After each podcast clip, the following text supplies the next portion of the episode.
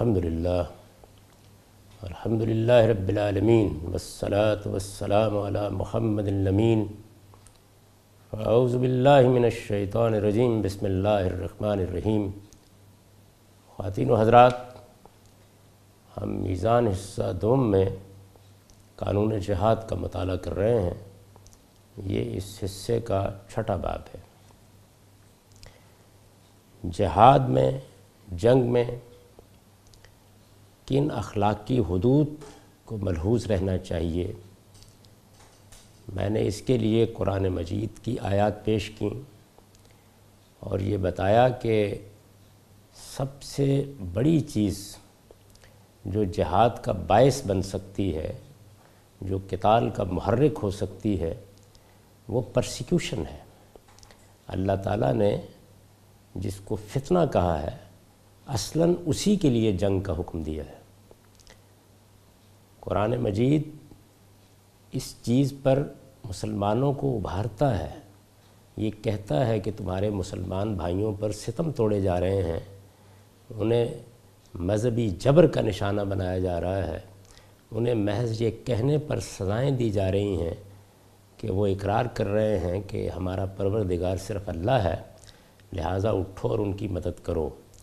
لیکن اس کے ساتھ تنبیہ کرتا ہے کہ اگر یہ مدد کسی ایسی قوم کے خلاف مانگی جا رہی ہے جس سے تمہارا معاہدہ ہے، اس کی تم خلاف ورزی نہیں کر سکتے۔ یعنی پہلے معاہدہ ختم کرنا پڑے گا، اس کے بعد ہی کوئی جنگی اقدام کیا جا سکتا ہے۔ اس سے اندازہ کیا جا سکتا ہے کہ عہد کی کتنی اہمیت ہے اور عہد شکنی کو قرآن مجید کس درجے میں ناقابل قبول ٹھہراتا ہے۔ اس سلسلے میں بعض روایات بھی ہیں۔ اب ہم ان کو دیکھیں گے۔ میں نے لکھا ہے، نبی صلی اللہ علیہ وسلم نے بھی عہد شکنی کی شناعت متعدد مواقع پر بیان فرمائی ہے۔ ابو سعید کی روایت ہے کہ آپ نے فرمایا، ہر غدار اور عہد شکن کی غداری کا اعلان کرنے کے لیے قیامت کے دن اس کی غداری کے بقدر ایک جھنڈا نصب کیا جائے گا۔ یعنی میدان حشر میں ہر ہر شخص کو بتایا جائے گا کہ یہ وہ آدمی ہے جس نے عہد توڑا تھا، یہ وہ حکمران ہے جس نے عہد شکنی کی تھی۔ یہ وہ شخص ہے کہ جو عہد کے معاملے میں غدار ثابت ہوا تھا۔ اس کے لیے ایک جھنڈا نصب کیا جائے گا۔ اور یاد رکھو کہ لوگوں کا سربراہ غداری اور عہد شکنی کا مرتکب ہو تو اس سے بڑا کوئی غدار نہیں ہے۔ یعنی عام لوگ بھی عہد شکنی کرتے ہیں۔ لیکن اگر ارباب حل و عقد عہد شکنی کریں، اگر حکمران عہد شکنی کریں، تو پھر اس سے بڑھ کر کوئی جرم نہیں ہے۔ اور جس پس منظر میں یہ فرمایا ہے، اس سے یہ بات نکلتی ہے کہ سب سے بڑھ کر پھر اسی کی قیامت کے دن رسوائی بھی ہوگی۔ یعنی چونکہ خود ریاست اور اس کا نظم ایک معاہدے پر مبنی ہے۔ اس میں باہمی طور پر معاہدے کا احترام ہی ہے، جس سے یہ نظم قائم رہتا ہے۔ ریاست کے ارباب حل وقت اس کی نمائندگی کرتے ہیں۔ اس لیے سب سے بڑھ کر ان کی ذمہ داری ہے کہ جو عہد انہوں نے اپنے لوگوں کے ساتھ باندھا ہے، اس کی بھی پابندی کریں۔ اور اگر دوسری قوموں کے ساتھ معاہدات ہیں، تو ان کی بھی پابندی کریں۔ یہ معاہدات ہیں جن کی پابندی کرنے کے نتیجے میں کوئی قوم دنیا میں سرخرو ہوتی ہے، عزت پاتی ہے۔ اس کے لیے بعض اوقات بڑی سے بڑی قربانی بھی دینی پڑے۔ تو اس سے دریغ نہیں کرنا چاہیے۔ اس لیے کہ اللہ کے ہاں بھی اس کی بڑی اہمیت ہے اور دنیا میں بھی قوموں کی عزت اور سرخروئی کا انحصار اسی پر ہے۔ عبداللہ بن عمر بیان کرتے ہیں کہ حضور نے فرمایا، جو کسی معاہد کو قتل کرے گا، اسے جنت کی بو تک نصیب نہ ہوگی۔ ذرا حال ہے کہ اس کی بو چالیس برس کی مسافت سے بھی محسوس ہوتی۔ یعنی اللہ تعالیٰ اسے اپنی جنت کے قریب بھی نہیں پھٹکنے دیں گے۔ معاہد پر، یہ خاص طور پر وہ لوگ ہیں کہ جن کو آپ سیاسی پناہ دیتے ہیں یا جو آپ کی مملکت میں کوئی معاہدہ کر کے اس کے شہری کی حیثیت سے شامل ہوتے ہیں۔ اور اسی طریقے سے وہ لوگ کہ جن کے ساتھ آپ دوسری قوموں میں معاہدے کرتے ہیں، تو ان کو قتل کر دیا، کسی سفیر کو قتل کر دیا۔ اس وقت جو ہمارے ہاں نام نہاد جہاد ہو رہے ہیں ان میں اس کی بدترین مثالیں سامنے آتی ہیں۔ نبی صلی اللہ علیہ وسلم نے اس کو اتنی اہمیت دی ہے۔ ایک شخص آپ سے ملنے کے لیے گیا ہے، سفیر کی حیثیت سے گیا ہے۔ ایک شخص آپ کی مملکت میں رہتا ہے۔ جس کو چاہا آپ نے کٹہرے میں کھڑا کیا اور جب چاہے اس کو سزا دے دی۔ تو فرمایا کہ یہ طریقہ نہیں ہے۔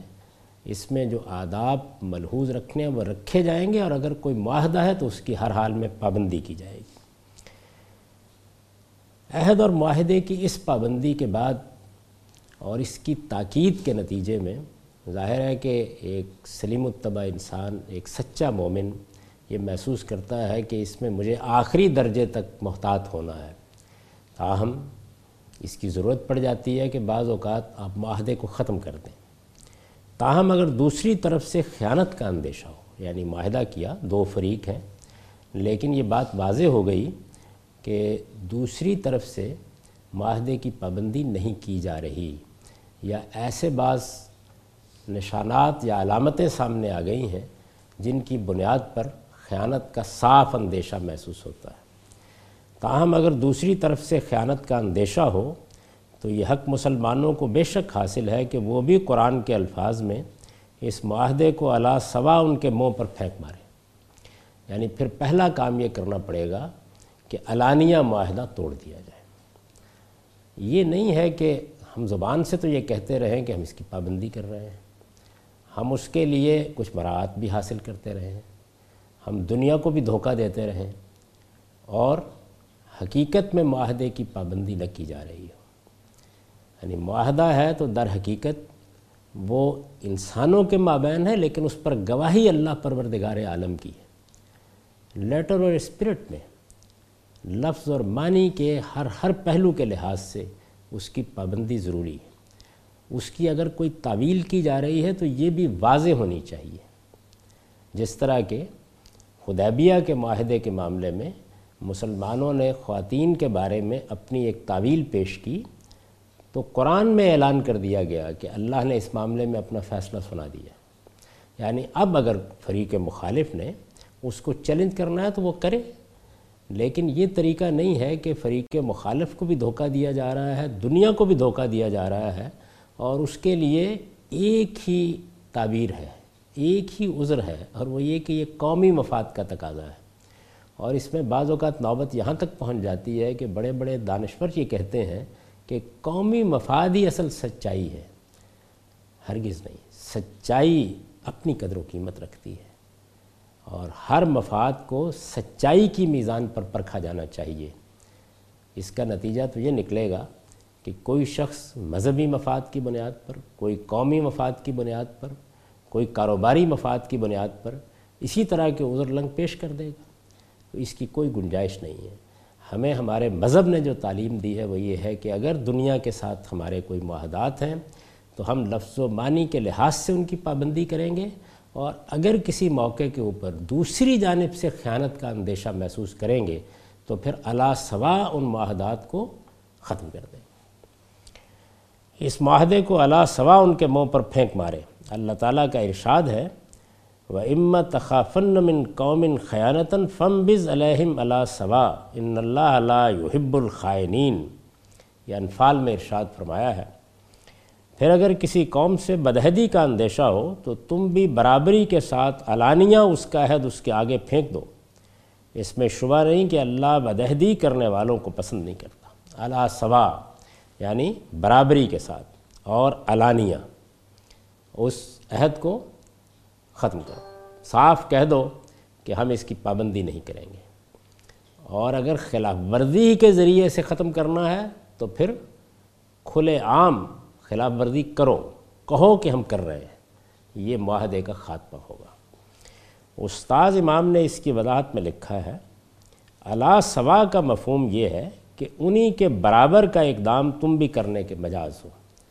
یعنی جس طرح کی خیانت وہ کر رہے ہیں، اسی کو سامنے رکھ کر، یا جس طرح کی خیانت کا اندیشہ ہے، اسی کو سامنے رکھ کر اقدام کیا جائے گا۔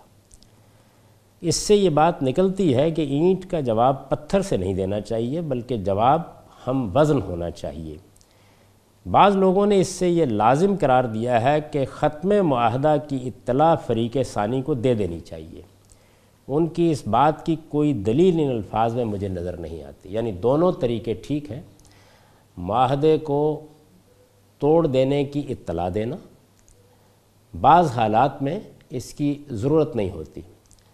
دوسری جانب سے خیانت سامنے آتی ہے، تو آپ معاہدے کا اعلانیہ ختم کر دینے کو بیان کر دیتے ہیں۔ بس یہ کافی ہے اللہ سوا بعض لوگوں نے اس سے یہ لازم قرار دیا ہے کہ ختم معاہدہ کی اطلاع فریق ثانی کو دے دینی چاہیے۔ ان کی اس بات کی کوئی دلیل ان الفاظ میں مجھے نظر نہیں آتی۔ البتہ یہ بات مستمت ہوتی ہے کہ محض فرضی اندیشہ کسی معاہدے کو کلدم قرار دینے کے لیے کافی نہیں ہے۔ بلکہ عملاً اس کی خلاف ورزی کا اظہار ہوا۔ یعنی یہ نہیں ہے کہ بس آپ نے بیٹھے بیٹھے یہ خیال کر لیا کہ دوسری جانب سے معاہدے کی خلاف ورزی ہو سکتی ہے۔ اس کی کوئی واضح علامتیں ہونی چاہیے، اس کے کوئی واضح نشانات ہونے چاہیے۔ ایسا اگر ہے تو پھر علانیہ توڑ دیجیے۔ یعنی یا اطلاع کر دیجیے یا علانیہ توڑ دیجیے۔ معاہدے کو بظاہر قائم رکھ کر اس کی خلاف ورزی کرنا، در پردہ خلاف ورزی کرنا اس کی کوئی گنجائش نہیں ہے۔ اول تو یہاں تخافنہ کا جو فعل استعمال ہوا ہے، اس میں خود تاکید ہے۔ دوسرے علا سوا کی قید بھی اس کو نمایاں کر رہی ہے۔ یعنی یہ انہوں نے آیت کا تجزیہ کر کے یہ بتایا ہے کہ اس میں جو کچھ کہا گیا ہے، اس سے دو چیزیں واضح ہوتی ہیں۔ اقدام برابر کا ہونا چاہیے جس طرح کی خلاف ورزی کا اندیشہ ہے، بس اسی حد تک معاہدے کی ہم کو بھی خلاف ورزی کا حق ہے۔ خلاف ورزی علانیہ ہونی چاہیے یعنی خلاف ورزی کے ساتھ ہی واضح ہو گیا کہ معاہدہ ختم ہو گیا ہے۔ اگر اطلاع دینا ضروری ہے تو دے دیجیے، لیکن بعض موقعوں کے اوپر جب دوسری جانب سے خیانت ہو رہی ہے، تو آپ کی طرف سے خلاف ورزی کا اقدام بھی اس بات کی علامت بن جاتا ہے کہ ہم نے یہ معاہدہ توڑ دیا ہے۔ تو یہ دونوں صورتیں عام طور پر قومی اور بین الاقوامی معاملات میں پیش آتی ہیں۔ دونوں کی اجازت ہے، لیکن جو کچھ ہے وہ علانیہ ہے۔ دھوکے بازی کے ساتھ نہیں، فریب دینے کے انداز میں نہیں۔ ایسا کر کے نہیں کہ آپ قوموں کے سامنے ایک چیز رکھیں اور اصلاً کچھ اور کر رہے ہوں۔ ہمارے ہاں اس کو بڑی ہنرمندی سمجھا جاتا ہے کہ دنیا بھر کی انٹیلیجنس ایجنسیاں اسی طریقے سے کام کرتی ہیں، لیکن جب آپ یہ کہتے ہیں کہ ہم خدا کے دین کے ماننے والے ہیں تو اس میں سب سے بڑی چیز یہی ہے کہ آپ کی انفرادی اور اجتماعی زندگی کی تطہیر ہونی چاہیے۔ اخلاقی حدود کی پاسداری ہی اصل میں اجتماعی زندگی میں دین کا سب سے بڑا تقاضا ہے۔ ہم کو کاروبار کرتے وقت، ہم کو معاملات کرتے وقت، ہم کو منڈی میں جاتے وقت، دفتر میں بیٹھتے وقت، ریاست کا نظم چلاتے وقت سب سے بڑھ کر جس چیز کا خیال رکھنا ہے وہ یہی اخلاقی حدود ہے۔ اور ان میں میں یہ عرض کر رہا ہوں کہ سب سے بڑی چیز معاہدات کی پابندی ہے۔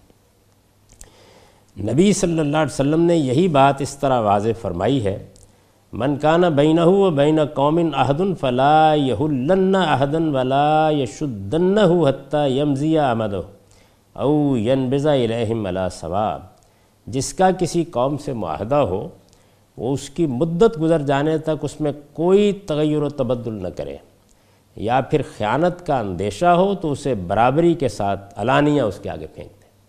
یعنی وہی بات جو قرآن مجید نے فرمائی، اسی کو رسالت میں آپ صلی اللہ علیہ وسلم نے بھی بیان کر دیا۔ ہے ہم نے اگر معاہدہ کیا ہے تو اس کی مدت جب تک پوری نہیں ہو جاتی، اپنی طرف سے کوئی تغیر و تبدل ہم نہیں کر سکتے۔ ہمیں اس کی پابندی کرنی ہے اور کوئی خفیہ یا علانیہ ایسا کام نہیں کرنا جو اس کی خلاف ورزی پہ منتج ہو۔ البتہ دوسری جانب سے اگر خیانت ہو گئی ہے اور ایک واضح چیز سامنے آ گئی ہے، تو پھر دونوں راستے کھلے ہوئے ہیں۔ اطلاع کر کے معاہدے کو ختم کر دیا جائے یا علانیہ خلاف ورزی کر کے یہ بتا دیا جائے۔ یعنی زبان عمل سے بتا دیا جائے کہ ہم نے معاہدہ توڑ دیا۔ اس کے علاوہ جو ہدایات قرآن و حدیث میں بیان ہوئی ہیں وہ یہ ہے اس کے علاوہ یعنی ایک چیز تو عہد کی پابندی ہے۔ یہ بات یہاں سے شروع ہوئی تھی کہ سب سے بڑی چیز جس کو ملحوظ رہنا چاہیے وہ عہد کی پابندی ہے۔ اس زمن میں قرآن مجید کے بعد احکام بھی زیر بحث آئے، رسالت میں آپ صلی اللہ علیہ وسلم کا ارشاد بھی ہم نے دیکھا۔ اب اس کے بعد کچھ اور اخلاقی ہدایات اس کے علاوہ جو ہدایات قرآن و حدیث میں بیان ہوئی ہیں وہ یہ ہیں۔ نمبر ایک، جنگ کے لیے نکلتے وقت تکبر اور نمائش کا رویہ اختیار نہ کیا جائے۔ سورہ انفال میں قرآن نے جہاں مسلمانوں کو تاکید فرمائی ہے کہ وہ اس طرح کے موقعوں پر اللہ کو بہت یاد کریں۔ وہاں یہ نصیحت بھی کی ہے کہ وہ ان لوگوں کی روش اختیار نہ کریں جو اپنی کثرت تعداد اور اسباب و وسائل کی بہتات کا غرور دکھاتے ہوئے جنگ کے لیے نکلتے ہیں۔ یعنی یہ تقابل کر کے اللہ تعالیٰ نے بتا دیا ہے کہ مسلمانوں کی جنگ تو عبادت ہے، اس لیے اس کے لیے نکلتے وقت بھی یہ چیز نمایاں ہونی چاہیے کہ یہ خدا کے بندے ہیں جو خدا کی راہ میں لڑنے کے لیے نکلے ہیں۔ فرمایا ہے کہ تنتنا اور تم تراک کسی بندہ مومن کے شائن شان نہیں ہے۔ رزم ہو یا بزم، خدا کے بندوں پر ابدیت کی توازو اور فروتنی ہر حال میں نمایاں رہنی چاہیے۔ بعض موقعوں کے اوپر ایسا ہوتا ہے کہ آپ اپنی قوت کا مظاہرہ کرتے ہیں۔ یعنی دشمن کو مروب کرنے کے لیے، وہ بالکل الگ چیز ہے۔ یہ بالکل اور چیز ہے۔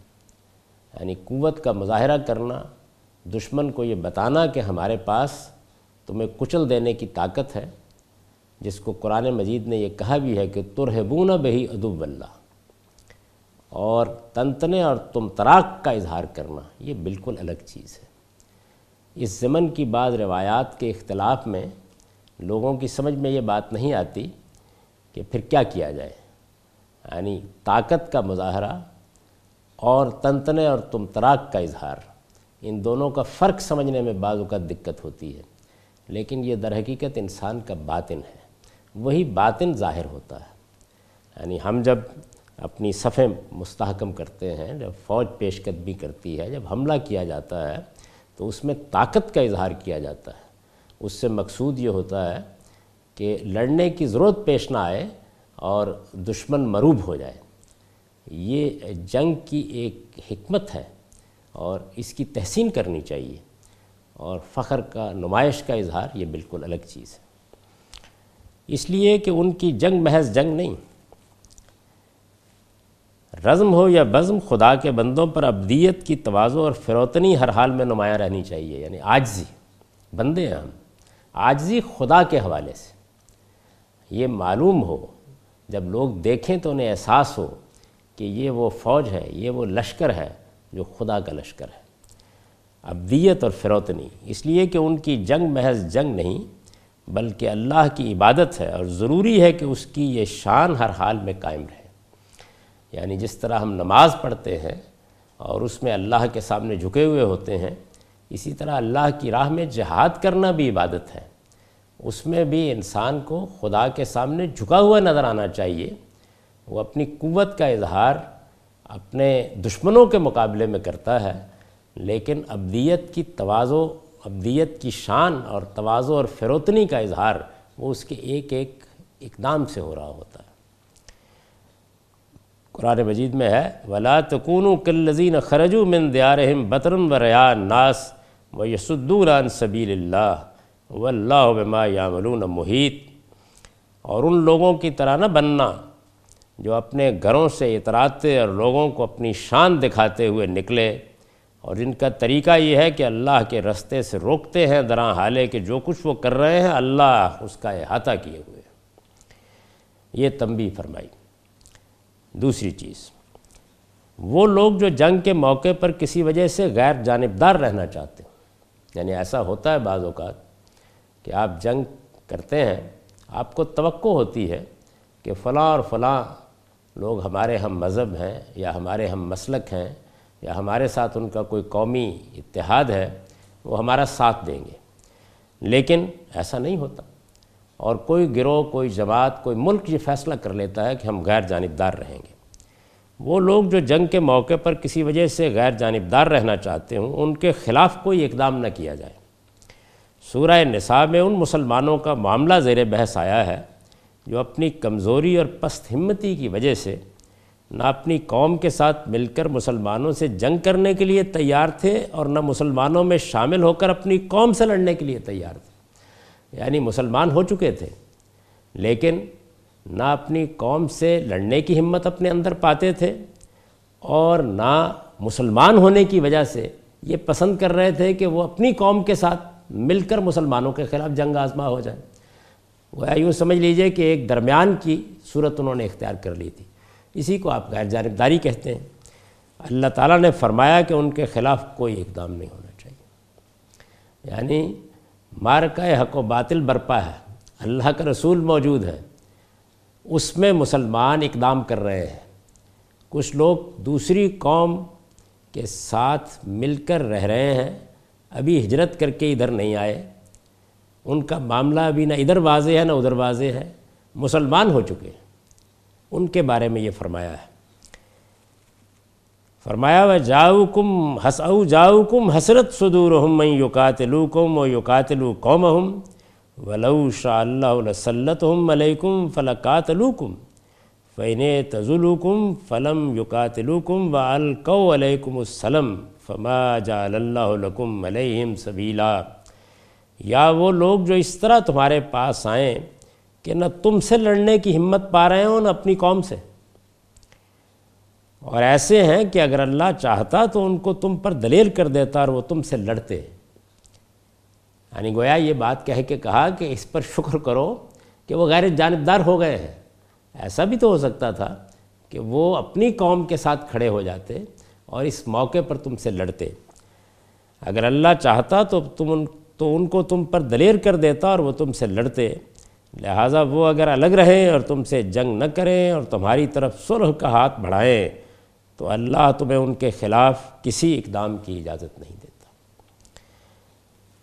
یہ جو ارشاد ہے، اس سے یہ بات واضح ہوتی ہے کہ اخلاقی اصول بھی اسی بات کا تقاضا کرتے ہیں کہ ان کے خلاف کوئی اقدام نہ کیا جائے۔ اس لیے کہ وہ غیر جانبدار ہو کر کھڑے ہو گئے۔ اور حکمت عملی بھی یہی چاہتی ہے کہ ایسا نہ کیا جائے۔ دونوں باتوں کی طرف اشارہ کر دیا آیت میں۔ تیسری چیز، ان لوگوں کو قتل نہ کیا جائے جو عقلاً و عرفن جنگ میں حصہ نہیں لے سکتے یا نہیں لیا کرتے۔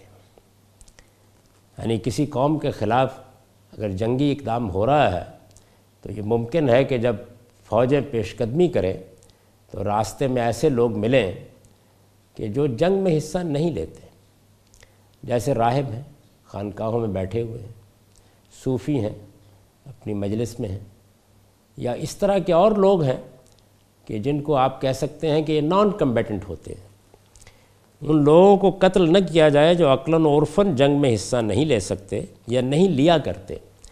عبداللہ بن عمر کی روایت ہے کہ ایک مرتبہ جنگ کے موقع پر جب یہ معلوم ہوا کہ ایک عورت قتل کر دی گئی ہے، تو رسول اللہ صلی اللہ علیہ وسلم نے عورتوں اور بچوں کے قتل سے لوگوں کو سختی کے ساتھ منع کر دیا۔ اس لیے کہ عورتیں جنگ آزما نہیں ہوتی تھیں۔ اس لیے کہ بچے بھی جنگ آزما نہیں ہوتے تھے۔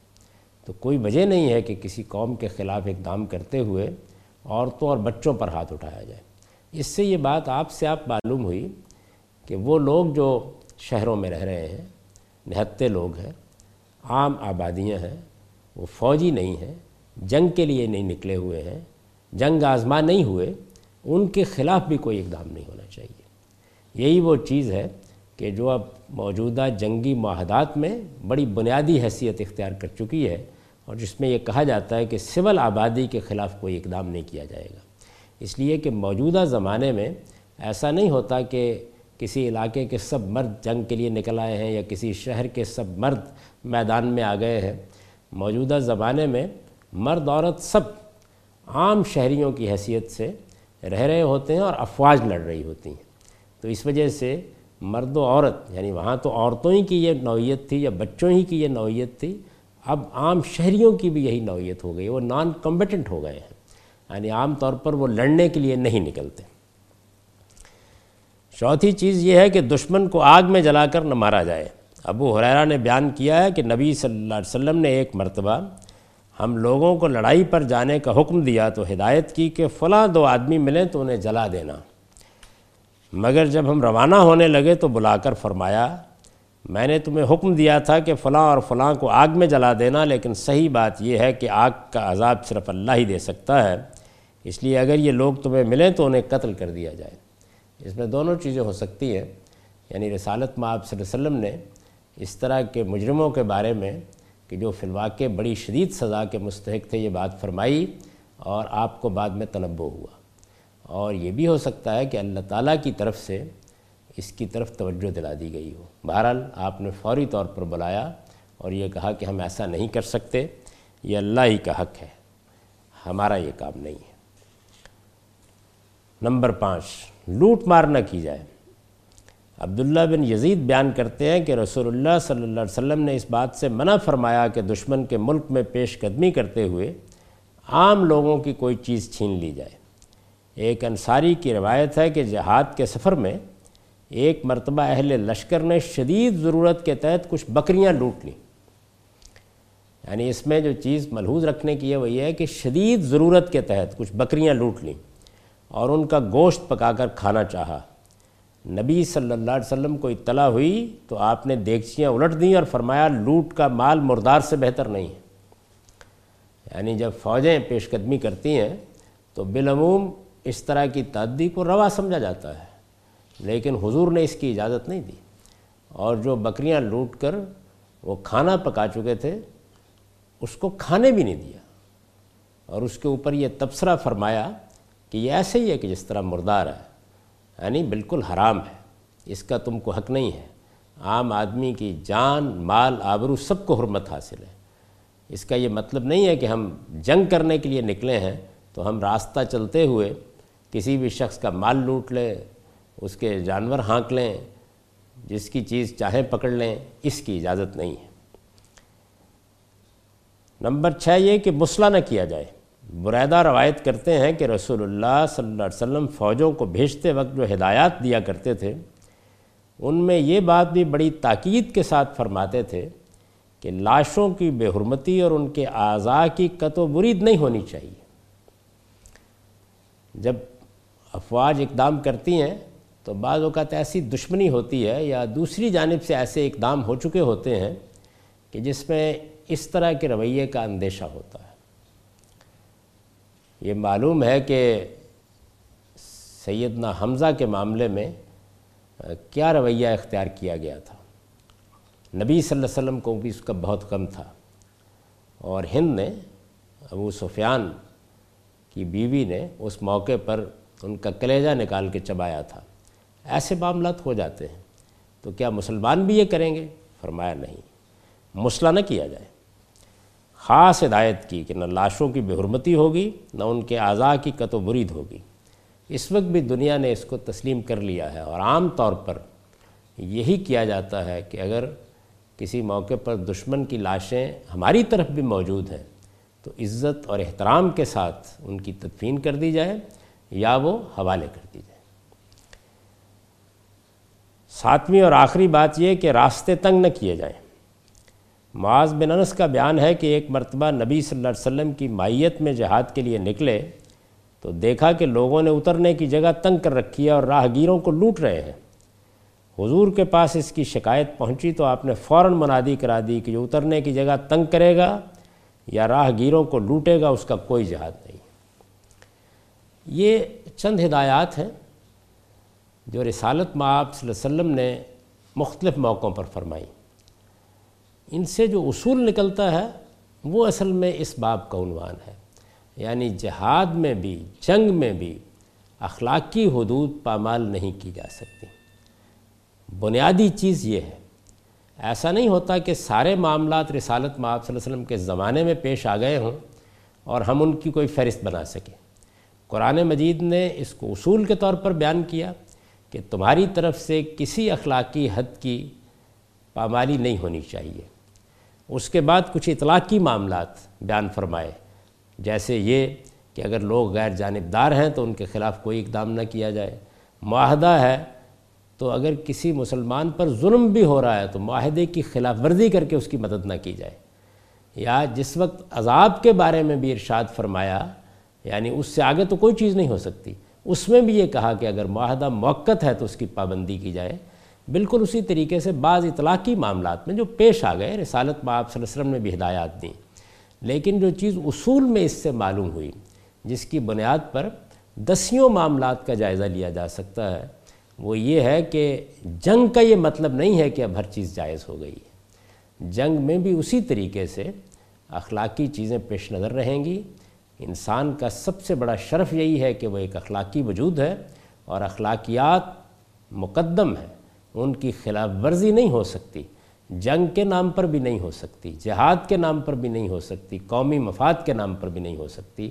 مسلمان کی اصلی شان یہی ہے کہ وہ جب معاہدات کرتا ہے، جب دنیا کے ساتھ معاملہ کرتا ہے، تو وہ اخلاقی حدود کی پاسداری ہر حال میں کرتا ہے، خواہ اس کے لیے بڑے سے بڑا نقصان اٹھانا پڑ جائے۔ یا اس کے لیے بڑی سے بڑی قربانی دینی پڑ جائے، کیونکہ اخلاقی اصولوں پر قائم رہنے کی ایک قیمت ہے جو انفرادی زندگی میں بھی دینا پڑتی ہے اور اجتماعی زندگی میں بھی دینا پڑتی ہے، اس کا اجر اللہ ہی دیتا ہے۔ لیکن قرآن مجید کا حکم یہی ہے کہ مسلمان کو ہر حال میں اس کا لحاظ کرنا ہے۔ اقول و قولی حاضہ وستغفر اللہ لی ولکم ولسائل المؤمنین۔